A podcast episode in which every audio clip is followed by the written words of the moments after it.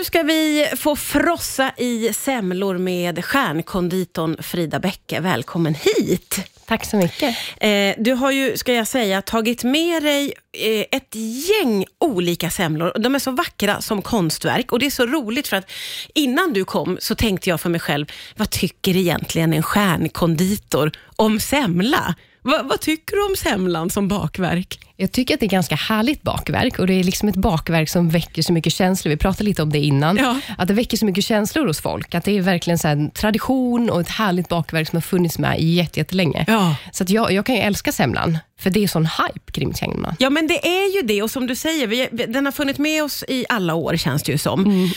Den har ju liksom varit samma och samma tills, jag vågar inte ens säga, när började vi experimentera med semlan? För några år sedan eller? Ja, exakt. Vi började, man kan väl egentligen säga att typ den stora liksom, eh, slaget för experimentation, det kände nog eh, 2015 när eh, Tössebageriet och eh, Mattias Ljungberg uppfann semmelwrappen. Just det, just det. Och då fick ju det lite, blandade, lite blandat mottagande, för vissa blev ju lite arga då. Exakt, vissa blev väldigt, väldigt arga och vissa blev väldigt, väldigt nyfikna och tyckte att det här var superroligt. Ja. Men samtidigt så var man ju inne och förstörde någonting som var ganska heligt för folk. Att det har alltid varit så här och det ska alltid vara på det, ett visst sätt. Ja. Det har ju, får man ändå säga, ändrats mycket under åren. För jag upplever i alla fall att de senaste åren så är det lite som att man ser fram emot vad ska ske med semlan i år? Exakt, vad händer näst och vad kommer nu? Nej, Ja. jag tycker att det, det var jättebra att han gjorde semmelwrappen och det har verkligen skapat att eh, folk experimenterar och också den här nyfikenheten från folk, att vad, vad kommer? Ja, och, eh, och som sagt du har ju tagit med dig en rad olika. Hur, hur har du tänkt kring semlan i år? Vi har väl valt att, vi gillar ju liksom det här lite traditionella och klassiska, men försöker liksom att göra vår lilla edge på det. Ja. Eh, Så att eh, alla våra semlor har eh, samma fyllning, som har själva på Valencia-mandlar som vi rostar.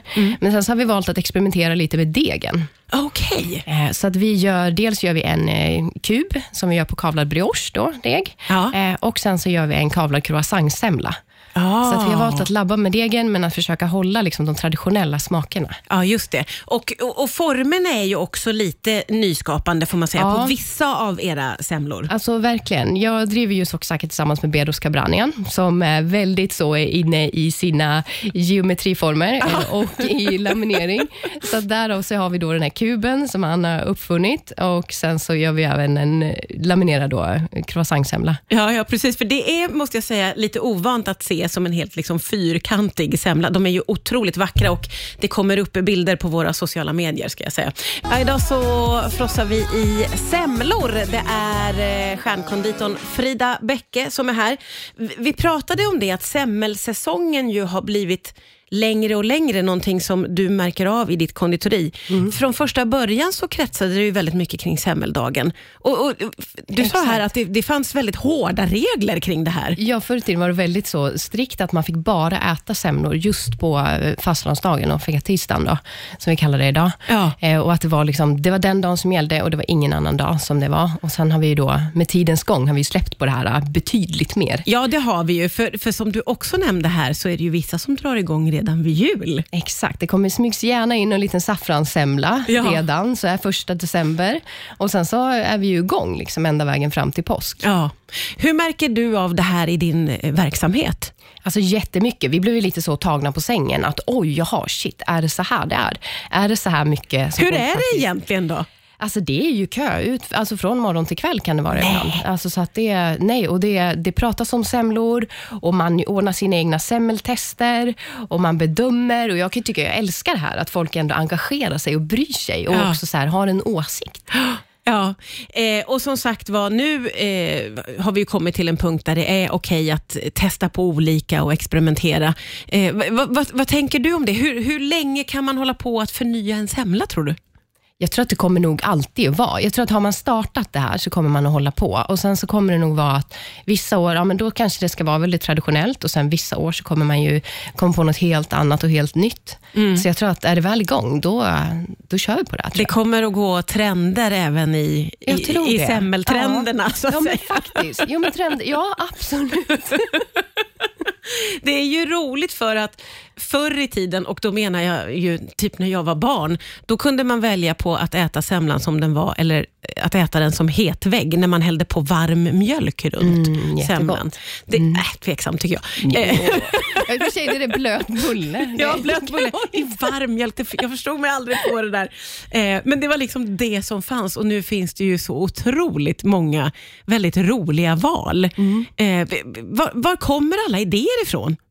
Jag vet inte, jag tror att det, vi har någonting i den här branschen, att vi, vi skapar ju en dag, Ja. Mm. dels för alla olika occasions som händer. Det är rulltårtans dag nu och det är dammsugare och det, det finns dag för allt. Ja. Så jag tror att vi som jobbar inom det här har så fruktansvärt mycket kreativitet inom oss. Ja. Så att vi måste bara ut med den här på något sätt. Och nu har vi liksom hittat att så här, ah, men nu är folk också lite intresserade. Så då tror jag att ja, men då kör vi till max. Ja, ja. Det roliga med det är ju att eh, det, det finns ju en semla för alla idag. Eller hur? Att det, är så- I stort sett, jag ska inte säga så, men, men i mycket större utsträckning än innan. För innan kunde det vara så, nej jag gillar inte semla och Ja. då gjorde man inte det. Idag finns det lite olika. Ja, idag, idag finns allt tror jag. Idag finns alltså, allt. Verkligen. Idag finns allt från semmelpizzan till eh, ja, wrappen, till blåbärssemlan, till Ja. lakritssemlan. till- ja, eller hur? Allting finns. Det där måste man ju gilla faktiskt. Vi pratar vidare om semlor här alldeles strax. Ja, det är semmeltider och eh, vi pratar semlor här idag. Det är stjärnkonditorn Frida Bäcke som är här. Och eh, ja, vi pratar om det här fenomenet att vi svenskar ju alltid har varit väldigt galna i semlor och fortsätter att vara det. Eh, vad tror du det är som gör att vi är så otroligt kära i det här bakverket? Jag tror framförallt att det, att det har funnits med länge. Man har säkert ätit det här sedan man var barn och vi älskar ju traditioner i Sverige. Alltså vi lever ju lite för högtider. Så är det. Verkligen. Alltså, så att jag tror att det är det, att det har funnits med. Och sen också, det lyser ju lite upp så som det ser ut ute nu. Alltså i vardagen. Ja. Alltså, att det, det känns som att det är något litet happy som händer den här tiden på året. Vi kan unna oss någonting.